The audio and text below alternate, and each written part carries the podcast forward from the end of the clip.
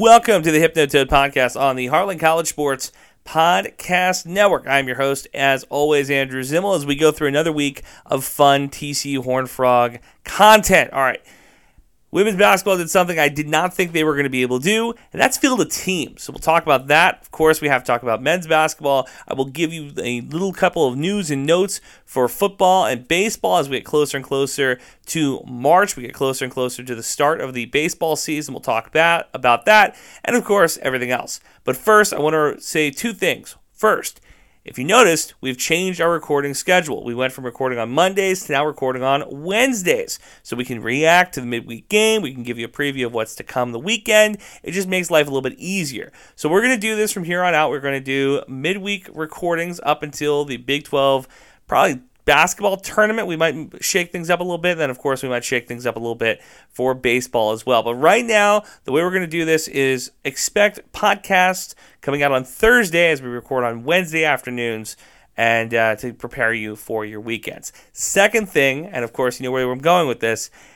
Please subscribe, rate, and review the podcast wherever you get your Hypnotoad content, whether that be on Apple Podcasts, Stitcher, Spotify, wherever you listen to us please help grow the brand. We did a really good year last year in 2023. 2022 was an incredible year as well. Make sure you are subscribing, rating, and reviewing the podcast. You help build the brand, you help us climb those pesky podcast charts. That is the way you can help us out. It's not my podcast, it's not your podcast, it's our podcast. Help us build a community please subscribe, rate, and review. And on Apple Podcasts, screenshot your review and you can send it to the boss, Pete Mundo, M U N D O, at heartlandcollegesports.com. That's Pete Mundo, M U N D O, at heartlandcollegesports.com to win a free Heartland College Sports koozie. All right, let's talk about the women's basketball team. If you're late to the party, last week we were talking about how the women's basketball team was a little bit of a predicament, a little bit of a pickle, and that was the fact they did not have enough players. That's right. For the first time in my memory, I cannot remember another Division One basketball program suffering the way that TCU women's basketball suffered last week. Coming off the heels of not one, not two, not three, but four consecutive losses as we get ready and get into conference play. After starting the season 14 0, women's basketball dropped games to Baylor, Oklahoma State, number 10 Texas, and of course Houston. And then last week, the real kick in the teeth was the fact that they didn't have enough players to field a team. Jaden Owens goes out with an injury. She's done for the season. Sedona Prince, she's still on the IR. Uh, there's just a litany of injuries for this Mark Campbell team, a team that had so much uh, hype, a lot of expectations. We told you before the season that I wasn't super impressed with a non conference schedule, but the way that they came out and competed to begin the year, winning 14 straight games, having one of their hottest starts in program history, there was a lot of, I think, expectations as Big 12 conference play came. But with big expectations, of course, comes uh, larger hurdles to uh, overcome and injuries. The injury bug has been very, very uh, tough on the women's basketball program this year. So, how do you bounce back from that? Well, you got to find a way to field a team because you couldn't go two weeks without playing games. Otherwise, you fall too far back in the standings. There's no way you're going to be able to bounce back. So, what did Mark Campbell and the women's program do? Well, they did what only they can do and go inside the building. Now, I'd heard rumors from friends who cover Big 12 basketball that there was conversations in the program. But And again, these are just rumors that I've heard. I cannot confirm any of these reports, but these are the conversations that I was that I heard were happening around the athletic department. Do you go and take walk-ons or do you go and ask for some of maybe the two sport athletes from the high school level that now play division 1 sports at TCU? Do you try, try to go get some of them? And that's exactly what they did. The TCU volleyball program this season not exactly something that we would write home about. It was a good season, not a great season by any means. But thankfully, they have enough height and enough talent, enough background in basketball that you can go and you can dip in and you can bring some of these uh, players with you, right? So the number one player that people were talking about was uh, Sarah Sylvester, who competed as a middle blocker for TCU women's volleyball this season. Then they added three walk-ons: Piper Davis, Ella Hamlin, and Micaiah Moore, who all were bought, brought on the team. So Sylvester, big contributor this season, played 119 sets, 138 blocks, six foot three middle blocker. Uh, she was a Big 12 Defensive Player of the Week, two year letter winner with volleyball. She became the first student athlete in Big 12 area to play varsity volleyball, and now, of course, varsity basketball. She played basketball in high school. She was a two time All Catholic High School League upperclassman. Now, this is where things get interesting. Here are the two walk ons, and this is the one that I really wanted to point out here because Moore she played high level basketball uh, at the high school level. She was named to the state. She was the state champion MVP and was chosen as the state champion all tournament team following Brownsboro's title triumph.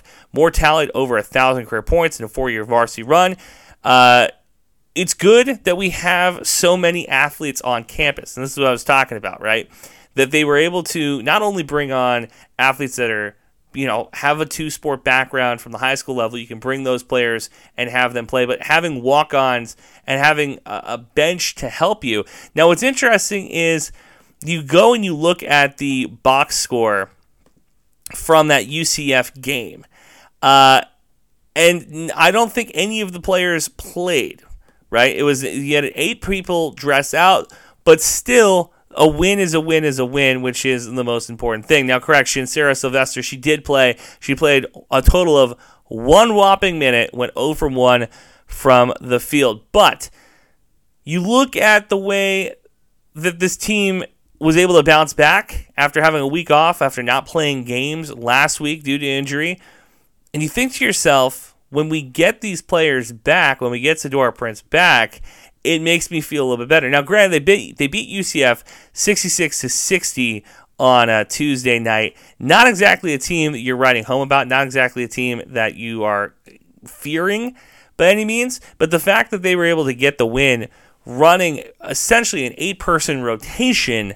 Uh, is huge. In fact, if you go and you look at that box score, which again, I'm not a big proponent of box score watching, but Aaliyah, uh, Aaliyah Roberson she played 38 minutes, 38 of a possible 40 minutes uh, in that game. 8 of 10, finished with 17 points. There is a part of me that could look at a silver lining here. If you're an optimistic person, if you're somebody who is always trying to look for a silver lining in these type of situations, you are getting to see a lot of tape on players who might not be playing in roles where they have the ball in their hands. You're getting to see them in positions and see them in situations that they might not necessarily be in if this team is fully healthy. Now, with that being said, you look at the four walk or the three walk-ons and the addition of uh, Sylvester. You look at where this team potentially was a month ago when we talk about expectations and where they are now with the injuries and the and the essentially the collapse. This is the first one they've had in almost two weeks. Where do we readjust these expectations? Well, this weekend is going to tell us a lot. They go to Lubbock. They play Texas Tech. Uh, that game is going to be a tough one needless to say, right? That's not a that's not me telling you anything you don't already know. Texas State, Texas Tech's basketball program historically has been uh, excellent, and this season I'm trying to get their box uh, their their record up for you right now.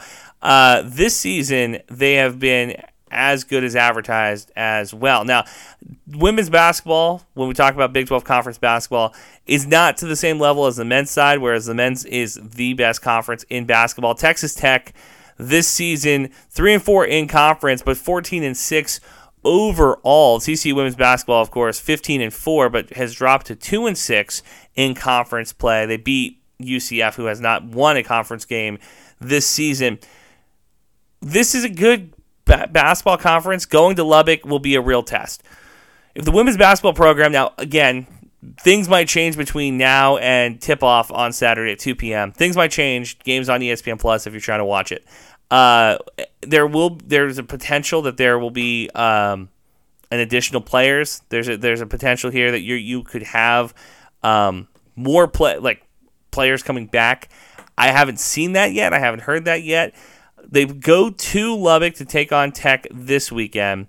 Then they go home and they play Kansas, who's two and five. So, you know, maybe split the next two games and then you go and you look at uh, go to uh, Norman to take on Oklahoma. They are five and one in conference this year. They are not ranked. However, there are four ranked teams in the Big 12 on the women's side of things. Kansas State is number four, Texas is 10, Baylor's 13, and West Virginia is 24. So, will women's basketball get back into the top 25? Uh, might be wishful thinking, Horn Frog fans. I don't expect them to rally back and, and string off a bunch of wins, but the hope is get everybody healthy.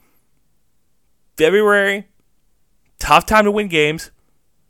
If you can win some games, you play Texas uh, the first week of February, or the first week of February, you play Texas.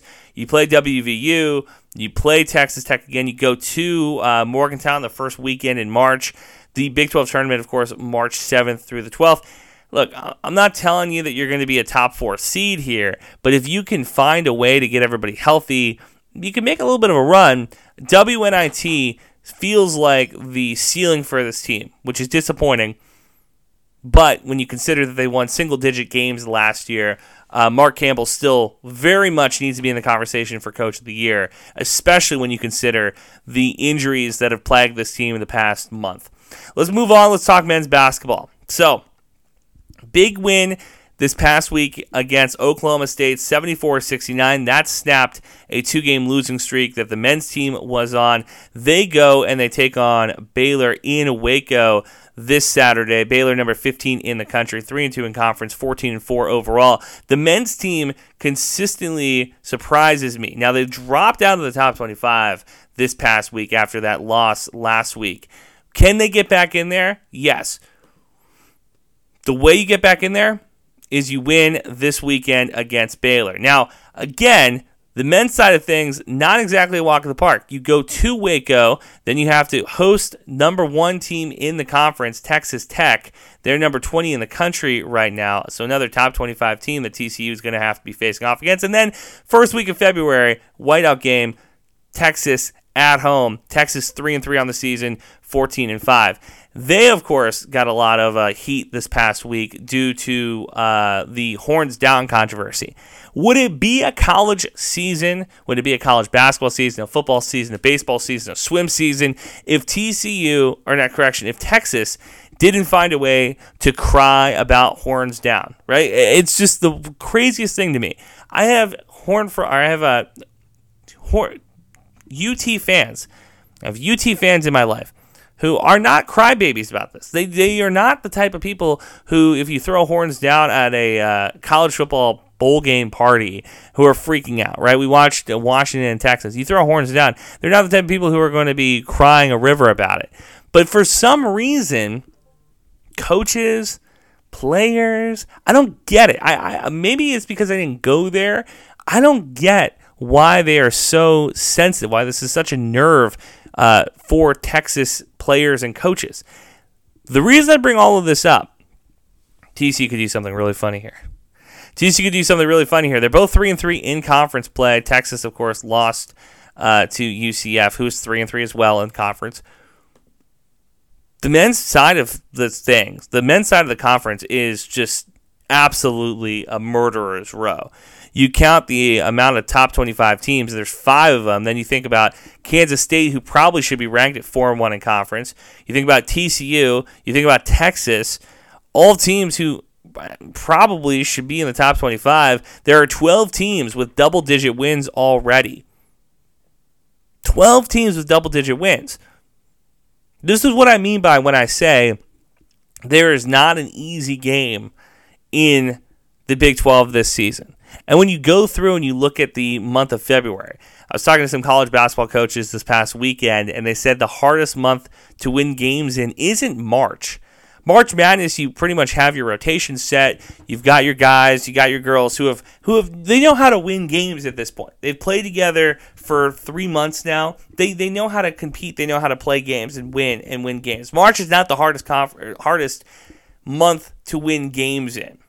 It's February because by February you have expectations. In the women's side of things, of course, you got the injury bug you got to worry about. You have rotations that you still are trying to maybe if you're some teams trying to figure out here. February is the hardest month to win basketball games in. Go through the TCU men's side of the bracket or the the schedule, right? Go to uh, or host Texas. That's going to not be a walk in the park game by any means. Go to Ames, Iowa. This season, uh, Iowa State top 25 in the country. You go uh, host West Virginia. West Virginia, uh, bottom dwelling team. Okay, that's that's an easy or should be an easier win. Go to Kansas State. Well, we said that's not only a rivalry game, but that's a team that should be top 25 in the country at 14 and 4. You go to Lubbock. Okay, maybe the best team in the conference. They are 4 and 1 this season, 15 and 3 overall. They're top 25 team in the country as well. Host Cincinnati, another team that 2 and 4, but they have double digit wins at 13 and 6. So again, not exactly the easiest team to beat. And then of course, you end the month of February hosting rival Baylor. Oh, by the way, top 25 team in the country. So it is a murderer's row of teams that TCU will be playing in the month of February.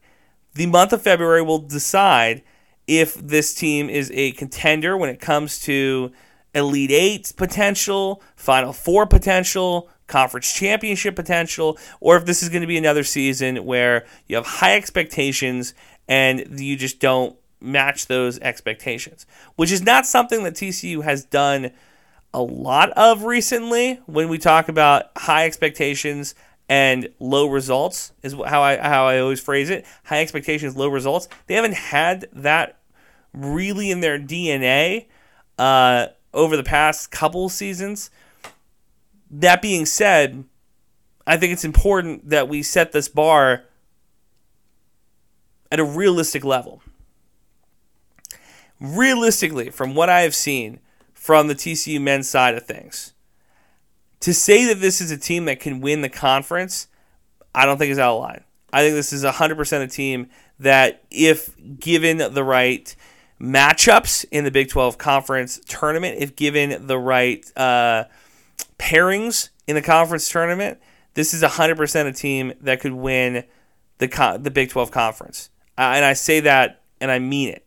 Uh, you look at the type of players that they have had this season. Emmanuel Miller, of course, leading the way. We had an idea that he was going to be the leader in the clubhouse this season. He's averaging just around 16 and a half points per game and about six rebounds per game. You like to see those rebound numbers get a little bit higher. Micah Peavy and Jameer Nelson. Uh, Jameer Nelson, a highly touted recruit, highly touted transfer. We were excited to see him come in. Uh, he's done a good job this season as well. He leads the team in assists. Is that correct? Uh, no, it is not. He's second on the team in assists behind Avery Anderson, the third, who leads the team with 70 assists. Okay, so close. Uh, Jameer Nelson, of course, though, starting, Anderson coming off the bench. So, anyway, point is, whole point of this conversation. I told you before the season when we said what are the expectations. I said this team has to play uh, at least in the semifinals of the conference tournament, and I'm expecting a Sweet 16 or at least get to the round of 32. Now, the bar needs to be set. Play in the conference championship game. I don't think that that's out of the question here, and compete in the NCAA tournament. I'm not asking you to win the confer- or the, the whole national champ. I'm not asking you to win the national championship here. It's a doable thing. It's possible. Getting the getting the uh, the tournament and anything can happen here. I'm not asking you to win the entire thing, but I'm asking you to make an effort and uh, and, and show out. And I think that this team, uh, the way that players have been shooting, uh, Trevian uh, Tennis, uh, Tennyson has done lights out, been a lights out shooter. I like this team. I like them a lot more than the women's side of things. If they can stay healthy, then the sky's the limit. That is going to do it for the podcast. Next week, we will be highlighting uh, baseball, so make sure you stick around for that. That is going to be fun. Uh, lastly, I do want to mention that seven TCU Horn Frog players are going to play in the college football all Star game, highlighted, of course, by Josh Newton and Andrew Coker. They headline the Senior Bowl and the East West Shrine Bowl. NFL scouts will get a close look at six Horn Frog players. It's going to be guard Brandon Coleman, cornerback Josh Newton, tight end Jared Wiley, and running back Emani Bailey. Uh, all those players. Eh, let's let's say this: Wiley and Bailey for sure. I would consider top four round picks, three round picks. Josh Newton, his draft stock got hurt this year because of how the team finished. I still think that he's probably a top four round pick. Brandon Coleman could be a, a day two pick. We'll see how uh, how his senior day and uh, how his uh, um, draft stock might climb as we get closer to uh, March and we get the NFL Combine going. That's going to do it for us on the Hypnotoad podcast. Reminder subscribe, rate, and review wherever you get the Hypnotoad, whether that be on Apple Podcasts, Spotify, Stitcher, wherever you get your audio content. We are there for you. Thank you for listening. We'll be back again with more of your favorite TCU sp- stories and sports next week. And uh, if you're a women's basketball player, get healthy.